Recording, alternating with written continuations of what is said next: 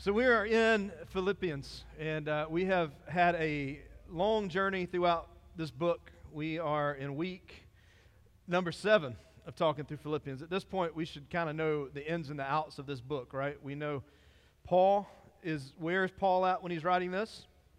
He is in prison. Uh, not like a nice penitentiary. You know, he's in a small, confined area of a prison. He's writing to the church of what? Where's the church? In Philippi, hence the name Philippians, the letter. And we know that the church in uh, Philippi is a church that Paul started 10 years prior to him being in prison. Okay? And over and over and over and over and over again in this book, the theme that Paul's constantly pointing towards is how to have true joy, to be content not happiness. Happiness will fail, right? You can be happy about things for a moment and then they can just go away. You guys remember that Ohio State football game last year where the Ohio State fans were really, really, really happy? And then there was a fumble and then they weren't happy anymore, but all the SEC people were. Happiness can come and go. Um, joy comes from Jesus. And when joy comes from Jesus, that doesn't go anywhere. It's, it sustains. And it, not, it doesn't sustain because of our circumstances, it doesn't sustain because of anything that we do. It sustains because of who He is, because He's the author, the creator of, of all things. And so, over and over in the book, we see this theme of rejoicing and joy and how to have joy in our anxiety, which we're going to talk about next week. Um, but we see this, this theme play over and over, and it's interesting that this theme of joy would come from a man in prison. The most joyful man of all of Rome was in a prison cell. And instead of licking his wounds and being concerned about himself, he's looking out for the care of others in a young church plant, trying to make sure that they keep the way by encouraging them to keep moving forward in their, in their growth. We call it sanctification. As a theological term Sanctification is the, the transforming of our bodies to be more like Christ. People will say, I've been sanctified. Uh, if you hear somebody say that, it is totally okay for you to go, uh, No, you're not, because you're still breathing. You're being sanctified. When you die, you get a new body and you're with Jesus, you will be fully sanctified. But sanctification is, is, is spiritual growth, it's, it's our growth to becoming more like Christ. And this is where Paul is in Philippians chapter 3. He's, he's helping us to continue to figure out how do we spiritually grow.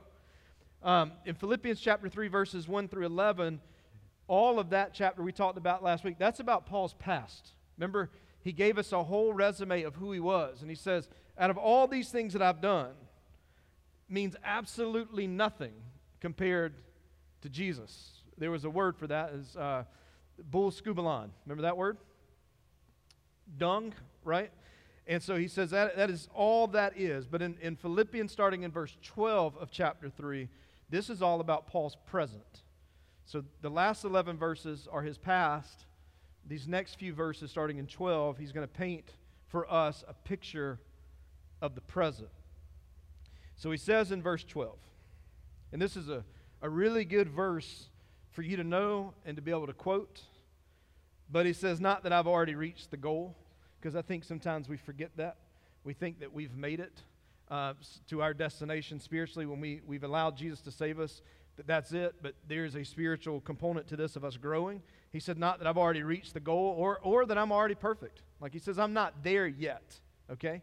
Let me just tell you Christianity is not about us doing all these wonderful things and doing things by our own power. Christianity is coming to the recognition I cannot do this, and I need Jesus to do what I could not do for me right? So we've never made it. Doesn't matter how good we look or how much we think we've got it figured out. We're not there yet.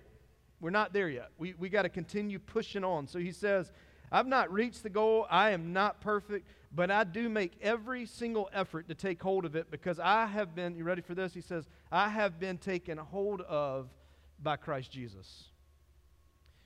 I think and I hope with confidence we could all say, nobody in this room is perfect. Are we okay with that?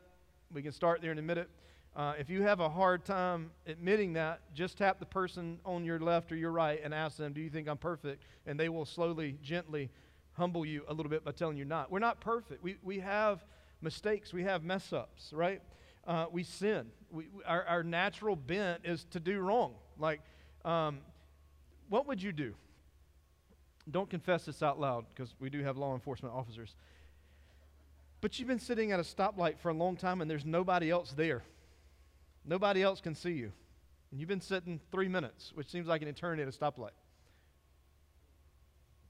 What do you feel tempted to do? Anybody done that? I told y'all not to say anything. Y'all, look, I'm trying to keep y'all out of jail. But hey, if you go to jail, be like Paul, write us letters. Because our temptation is to do wrong, right? I mean, we teach our kids this stove is really, really hot. I don't want you to touch it. Because if you touch it, you're going to get burned. I'm not telling my kids that because I, I don't want them to have fun. Like, hey, God, this stove touching it when it's hot is so much fun, but I don't want you to know how much fun it is. So I'm going to tell you not to do it, right?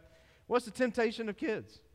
Oh, I, I, let me touch that. That flaming thing looks fun. Let me put this paper towel on it and see what happens, right? We have to teach our children to not do those things. Like when we send them to school, we don't teach them, like, this is how you hit somebody. Well, you shouldn't.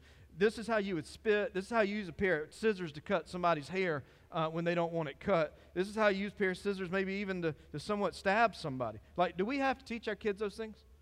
This is how you're disrespectful. This is how you talk back. We have to teach the opposite, right? Because they naturally, we were really, really, really good at those things on our own without any help. The things we struggle with, and even as adults, how to be kind to people, how to have respect, how to treat people the way that Jesus would have us to treat people. That's why we're not perfect, because our natural bent is to do wrong.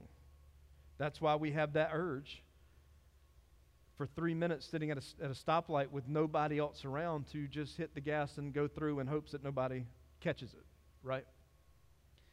So, with confidence, we all say, We are not perfect. We have our doubts, we have our struggles, right? I mean, a lot of people are, are afraid to come to Christianity because they have so many doubts. And what I want to encourage you is bring those doubts, pick them up, and walk with them because eventually you're going to drop those doubts. Because he's going to he's going to show you there's no reason to doubt. He's going to build your trust process. We, we have doubts, we have struggles. We're not perfect.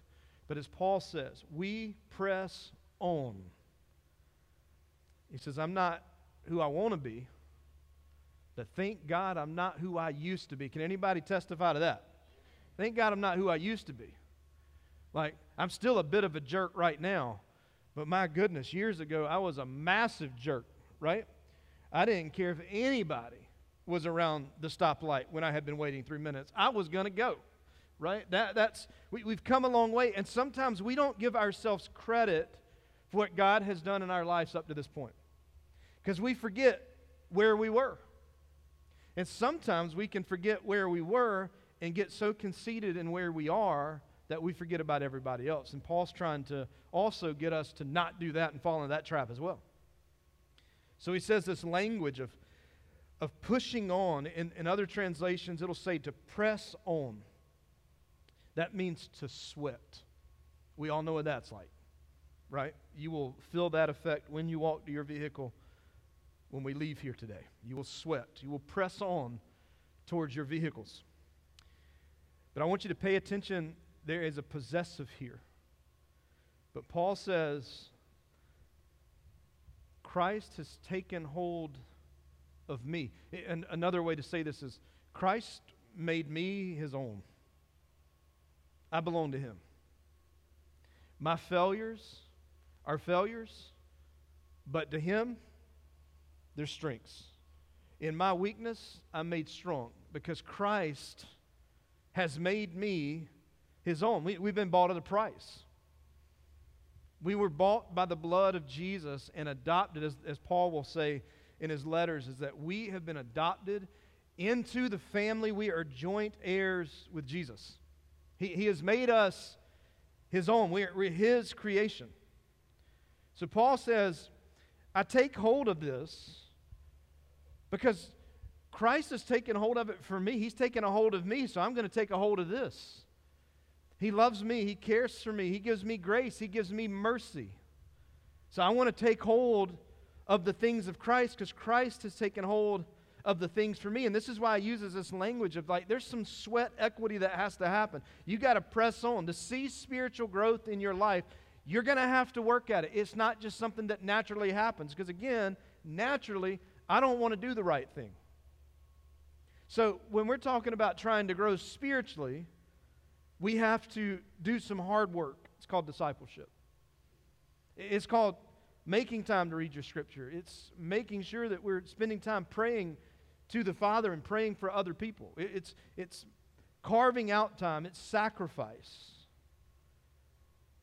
Let me ask you this question Is it easier for you to be healthy or unhealthy? It's just natural, right? I mean, who put this box of little Debbie cakes up here? Somebody's got to eat them and take one for the team, right? It's easy to be unhealthy. It's easy to eat what you want, and it's easy to drive by the gym, right? It's easy to pay the gym membership and never show up. That, that's easy to be unhealthy. Is it easy to make excuses or make a difference? It's easier to make excuses. Right? I can make an excuse for anything in the world. I used to be a master at it, especially when report cards would come out. I, it was never my fault at all. And now that I'm an adult, I realize I was wrong. It's easier for us to be unhealthy because being unhealthy requires nothing. We just naturally can be great at being unhealthy. Um, in order to be healthy, there has to be some sweat equity into it, right? There's got to be a little bit of work, there's got to be a little bit of thought because it, it, involves sweat equity. And that's what Paul's talking about here. He says that I, I make every effort. I got to put work into it. I got to put some effort into it. I just didn't accept Christ as Savior and thought that everything was going to be made new in that moment, that I wasn't going to have to do anything, that God was going to do everything for me. And while God did redeem and forgive, there's a process of growing in that relationship. When you got married, you just didn't end it right there, right? You're like, all right, now we're good. We're going to figure this thing out as we go. You have to continue to spend time together to develop that relationship. It's the same thing with the Father. We continue to put sweat equity and sacrifice into building that relationship with Him. And the more that we spend with Him, the more that we grow. We're putting every effort into everything, not just in the relationship with Him, but when we're putting it into Him, that effort that we put into everything, do all things as you're doing them for Christ Jesus. Do y'all see the connection there? Because any, everything that happens in the relationship with Jesus will pour out into everything else. If nothing is pouring out, nothing of Jesus is pouring out, then I can tell you this you're not spending time with Jesus. You might be spending time with the version of Jesus that you've made up in your mind, but you're not spending time with Jesus. And you know, th- there is a version of Jesus that we sometimes have in our minds. When people talk about they walked away from their faith, they walked away from Jesus. I'm like, no, they didn't walk away from Jesus. They walked away from their version of Jesus. Because if you meet the real Jesus, there's a big difference. And so Paul says we, we've got to put in sweat equity. He picks up in verse 13. He says, Brothers and sisters, I do not consider myself to have taken hold of any of these things. But one thing I do, forgetting what is behind and reaching forward to what is ahead. I pursue as my goal the prize promised by God's heavenly call in Christ Jesus. Paul says, I, one thing this one thing. I, he said, I can give you 5,000 things, but let me give you this one thing. This one thing that I do is I forget what's behind.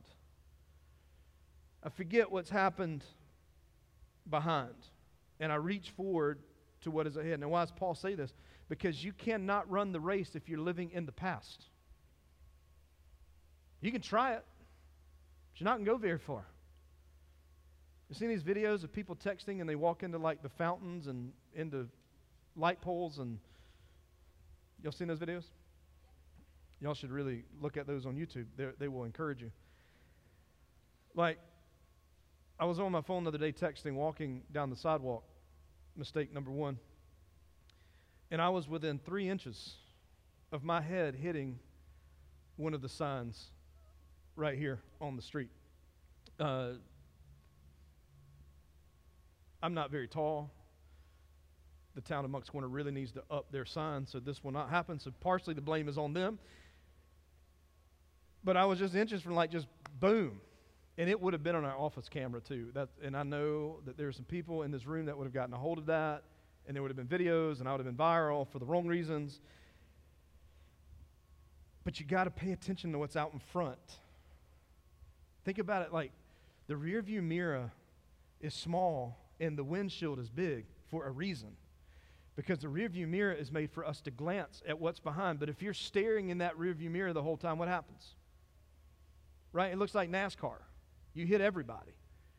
The windshield is big because it's made for us to look at. The rearview mirror is made for us to glance. Paul says you can't run a race if you're living in the past. You, you got to forget what's behind. Not forget it like it never happened, but forget as those things don't define who I am or define my identity because I have found my identity in Jesus. Paul just told us that in the last 11 verses when he gave us his whole past of I've done all these things, but he says those things do not define me. The one thing that defines me is I put those things aside and push forward to everything that Jesus has. My eyes are focused and laser focused, locked in on what he wants me to do. I, I am not trapped in my past because I'm pressing on towards what is in the future with Jesus' invitation to sit with him. Jesus defeated that past. He's gotten rid of those things. He's casted those sins as far as the east is from the west when, when Jesus came in, he gave us a completely different future. And if you want to break the power of your past, then, then live for the future that is yours in Christ Jesus. Because the future is so much brighter with Him. It is so much clearer with Him. It is so much better with Him. And Paul says that there's, there's this one thing that He does. He doesn't focus on the past.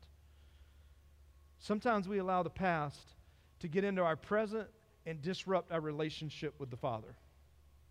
Like, it's really difficult for people to grow, who grew up not having a stable relationship with a father. It makes it really difficult for them to see a pure hearted father in God because their past interferes with that. We sometimes will let our past seep into how we treat our children, how we treat our friends, how we treat our time, and we'll be disgruntled, and all we'll do is cry and complain about everything because nothing's made right. Nothing could ever be right because we're so trapped in the past of toxicity that we miss the goodness of what God has in the future when He wants to heal your heart from all that mess that's keeping you from a good relationship with Him. So he says there's this one thing. He, he's talking about being single mindedness, like I am focused on Jesus. It's interesting because this phrase, one thing, actually pops up in the scripture quite a few times. Let me take you on a little journey here. If you look in Luke chapter 10 and verse 30, the Bible tells us this when, when they were traveling, he entered a village, and there was a woman named Martha who welcomed him into her home. And she had a sister named Mary who also sat at the Lord's feet and was listening to what he said. So just keep in mind, Martha welcomes him. Mary is sitting at Jesus' feet listening to what is being said. But Martha was distracted by her many tasks and all the things that she had to do that she came up and asked, Lord, don't you care that my sister has left me to serve alone? So tell her to give me a hand. Like, in other words, she ain't pulling her weight, Jesus. Tell her to get her behind up and come in the kitchen and help me get these tasks done so that we can all enjoy it. And look what Jesus' response was, because you would think that Jesus would be like, oh, you're right. We should probably all help. But hey, let's, let's go help and we'll come back. But Jesus says, the Lord answered her and said, Martha, Martha, you are worried and upset about what? Many things. He wasn't just speaking to the physical, he was speaking directly into her heart. Because remember, he, he knows not just what's happened physically, but he knows what's happening internally. He says, You're worried and upset about many things. But listen to this. He says, But, what's the word? One thing is necessary. Mary has made the right choice, and this will not be taken away from her. Jesus is approached and says, Hey, my sister's not doing what I want her to do, and, and she won't do it the way that I want. But Mary has chosen the one thing that is necessary. She's put down all the tasks and all the chores and all the things that she needs to do for the day. And she's sitting at the feet of Jesus. The one thing. her attention is in one place it is on the Father and what he has to say her, to her in that moment. While Mary, Martha completely misses the moment. Later in, in the book of Luke, Jesus meets this rich young ruler in a synagogue. And he says this in verse 18 of Luke 18. He says, A ruler asked him, Good teacher, what must I do to inherit the kingdom and, and inherit eternal life?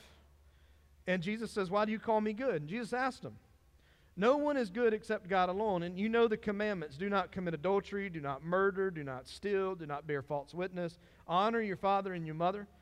And he says, Oh, I've kept all these things from my youth. Like from my early days, I've been doing those things. I hadn't stole anything. I've been honoring mom and dad because uh, dishonoring mom and dad in that culture meant you got stoned. And so they, they didn't have uh, kid issues, so to speak. Um, and if they did, there were funerals that, that were had uh, quickly. And he, and he says, I've kept all these things from my youth. And when Jesus heard this, he said, That's cool, man. But you still lack one thing. You still lack one thing. Why don't you go sell everything that you have and, dis- and, and distribute that to the poor? And you'll have treasure in heaven, and then you can come follow me. Now, this doesn't mean today that you should walk out of here and sell everything you have and give it to the poor here's the point Jesus is trying to make. Are you connected and is your focus on your wealth and the things that you have built on this side of heaven? Or is your attention focused on not just me getting these things done, but I'm focused on the relationship with Jesus that if it means I need to get rid of everything I have, I am willing to get rid of everything I have? It's a sacrifice. Because Mary sacrificed. She sacrificed everything. Now, that list probably had to get done later on in the day probably had to be pushed over. There are probably important things that she didn't do. But her one thing, I gotta I gotta hear from Jesus right now. And then we get here, and, and, and this rich young ruler, Jesus is saying, There's one thing you need. You don't need all these things. I'm, I'm glad that you held to all those, those traditions and you held to all those laws, but you lack one thing your commitment to me, your Father. Well, in John chapter 9, we continue this theme. Because Jesus heals a blind man on the Sabbath day. That was a big no no, not supposed to work on the Sabbath. Don't do anything on the Sabbath. You're to rest on the Sabbath. So, this in this culture is seen as breaking a law. So, Jesus is being accused of breaking a law. And the Pharisees interview this blind man, and then they interview his parents about the healing because they want to know Jesus heals a blind man on the Sabbath. They need to know what, was this guy really blind? Is this just a story that's been made up? And if he did really heal him, then we got to get him. We can't let that story out. We're going to need to arrest Jesus or do something because he was working on the Sabbath, which breaks the law of him being Jewish. So the story says So a second time they summoned the man who had been blind. And they told him, Give glory to God. And we know that this man is a sinner, they said. And he answered, Whether or not he's a sinner, I don't know. What's the word? One thing I do know I was blind, and now I can see. Because where's this guy's focus at? On Jesus. Can you imagine that moment? And it was the craziest way for a guy to be healed. Jesus grabs some dirt and spits in it, rubs it, and then throws it up in his eyes. And then tells him, go down to the pool and rinse this stuff off. Now, What's this guy's problem again? How's he going to get to the pool? He can't see. Every step he took was faith, trusting that the thing that I heard in the presence of Jesus, I've got to walk out in faith of obedience to get to the future that he wants me to have. And he does. And he takes water and throws it in his face, and it's like scales just completely fell from his eyes, and his sight is restored says this one thing. The blind man say, I don't, I don't know a lot of things, but I do know one thing. I was with that dude and I couldn't see, and now I can. You explain that. Right? Literally in that moment, whatever nerves were in his eyes that were detached, keeping him from not being able to see, in that moment, Jesus connected those things right back. No problem. But look at King David in Psalm chapter 27. He says, The Lord is my light and my salvation. Whom should I fear? The Lord is a stronghold of my life. Whom should, who should I dread? When evildoers came against me to devour my flesh, anybody got any people like that? You had to write like that? There are people that are out to literally eat your flesh. He says, My foes and my enemies stumbled and they fell. And though an army deploys against me, my heart will not be afraid. Though a war breaks out against me, I will still be confident. Confident in what? Well, he's being surrounded by an army that wants to kill him and eat him. And he says, I am confident. What is he confident in? Look at this verse. I have asked, what's that word? One thing. I have asked one thing. I've asked one thing from the Lord. It is what I desire to dwell in the house of the Lord all the days of my life, gazing on the beauty of the Lord and seeking Him in His temple. Are y'all seeing that the one thing is being in the presence of the Father no matter what is happening around us? David said that there's one thing that I want to I want to gaze on the beauty of the Lord. I want to see the Father. C.S. Lewis says this is that if you aim at heaven, you will get earth thrown in. But if you aim at earth, you'll get neither. If you just worry about what's happening around you and you never look up, you'll never see him at work. Because you'll be so inundated with the negative and the, and the corruption that is happening around us and the sinful nature. The one thing, one thing this is my prayer for you. This is the prayer for the church. Is Jesus the one thing that drives everything? Everything. I'll say that again. Everything, because we try to hear that word and compartmentalize it. Everything.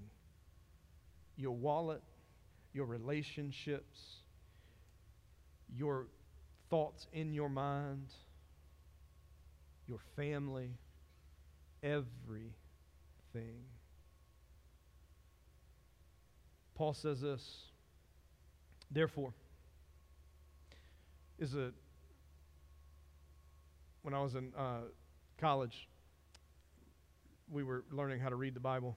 Um, it's really weird that you go to be a pastor and then you go to college to learn how to be a pastor, and the first thing to do is teach you how to read a Bible. But um, there's a little trick in the nuance of the word here, it says therefore. Okay? Anytime you see that word, it means something. You know what it means? You got to figure out what it's there for. And so Paul says, y'all are getting too tight. I had to do something to break you up a little bit. He says, therefore, let all of us who are mature think this way. If you're mature, let's think like this. Like he has to be the one thing. Let us think in this way. Let us press on.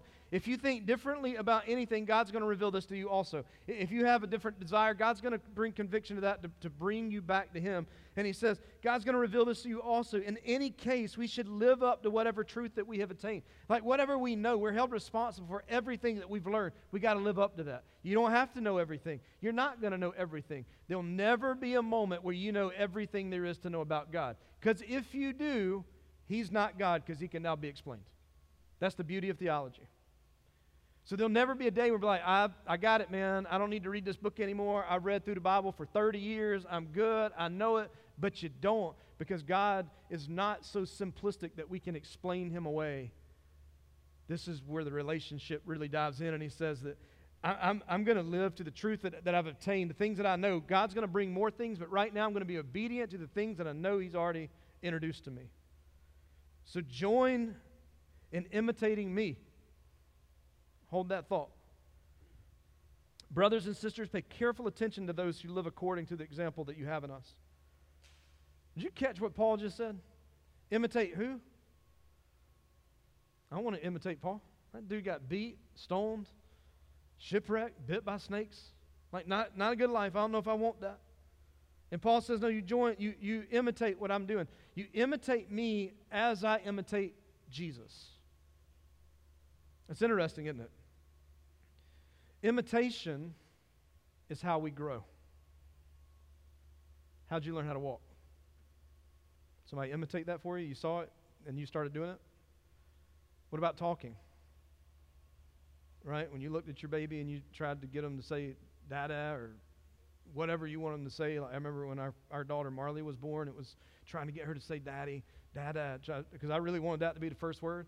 And her first word was Savannah. which was the name of our dog because we walked around our house all the time. Savannah, stop, like we were fussing our dog all the time. She learned how to talk because we imitated. She learned how to walk because we imitated. She learned how to use a fork because we imitated. How did you learn how to pray? This is why it concerns me sometimes that we're scared to pray out loud in groups of people. But the way I learned how to pray was hearing other people pray, imitating that for me. Thank God for godly leaders in my life that prayed. To where one day I just started praying. It didn't bother me anymore because I just realized I'm not talking to you anyway. I'm talking to God. We, we learn through, through imitation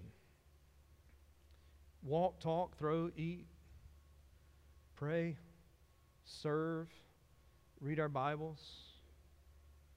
This is why it's so important that the people that we have in our lives have to be carefully prayed through and chosen of who we really spend the majority of our time with. Because sentences have power to change lives. Imitation has the power to change lives. So, who do you surround yourself with? Paul says this in verse 18 For I have often told you, and now I'm going to say it again with tears, that many live as enemies of the cross of Christ. Did y'all catch that? Many live as enemies of the cross of Christ, and their end is destruction. Their God is their stomach, their glory is in their shame, and they are focused on all the earthly things. Paul writes with tears. He's moved by this. It's, it's bothering him internally that there are people living in this way. And he says, These people are enemies of God. There's one point, he says, I would give up everything and even my relationship with Christ for them to be able to have a relationship with Christ. That's how much it hurt Paul. And over time, our lives will begin to reflect the things that we truly love. You know that? This is why when you talk against something and somebody gets all uptight about it, you just attack their idol because that's the thing that they worship. Paul says this is how you know that you're enemies of God. He says this that their, their God is in their what? Remember, it said it's in their what? It's in their belly. So, what does, he, what does he mean by that? He says they are consumers who see everyone and everything as a means to their end of personal fulfillment. And we can even be very cautious because we can have this in the church of consumers. I want it this way. Well, at my last church, well, this ain't your last church. And your last church didn't even tell us you were coming, so now we're really upset with your last church. We can oftentimes be consumers to get the things that we want, but not the things that we need. And the things that we need come from the Father. And so Paul says, if it's in your belly, man, it's an idol. He says their glory is in their shame. They boast about their sin publicly and they defend it. Don't know anything about that, do you? You haven't watched the news at all, do you? you? You don't know anything about people that boast about their sin publicly and they try to defend what they're doing. That's our culture. That we, we celebrate sin publicly. And it breaks the heart of the Father. And to think that He's going to let us get away with that, then we've misread the Scripture somewhere. And we celebrate things that should not be celebrated instead of pursuing the gospel for the things that needed to be the gospel. We accept phrases like, I was born this way. You may have been, but we've been called to be born again. Because we are all born sinners. Every one of us. So we can't defend the sin. But my goodness, church, we have to love people. And if we speak such hatred towards people, we have really ruined it of trying to preach a gospel. But at the same time, if we accept and celebrate that which is sin, we have ruined an opportunity to share the gospel. We've got to find the balance. He says they pursue earthly things. They, they pursue the best things the world has to offer instead of the best things that God has to offer. So Paul, Paul's asking, like, is my mind set on this life or is it set on the next life? Because this life will leave you empty. We can have good days and we can have a lot of bad days. And now I want you to see this in this last verse. He switches to talk about his future. He says in verse 20, Our citizenship is in what? I want to, want to say it one more time. Our citizenship is in, we live here, but this ain't home. And we'll render to Caesar's what is Caesar's, but we will give to God's what is God's. And what is God's? This body right here. This skin and bone is just a rental because I belong to Jesus. And I will give everything I have to Jesus. I love our country. I am so thankful that we have been born here in the United States of America. Anybody else? That we, we are in a we're in a great place. But this is temporary and this is not home. That I worship a king who sits on his throne and is sovereign. I don't worship a donkey. I don't worship an elephant. I worship a lamb. Because this is not home. Our citizenship is in heaven. We should never get too comfortable here. It would be like going to the Days Inn or Holiday Inn, wherever you like to stay. And you only are going to be there for two days, but you go downstairs and say, hey, I need all the carpet ripped out of here. I want to put down marble floors.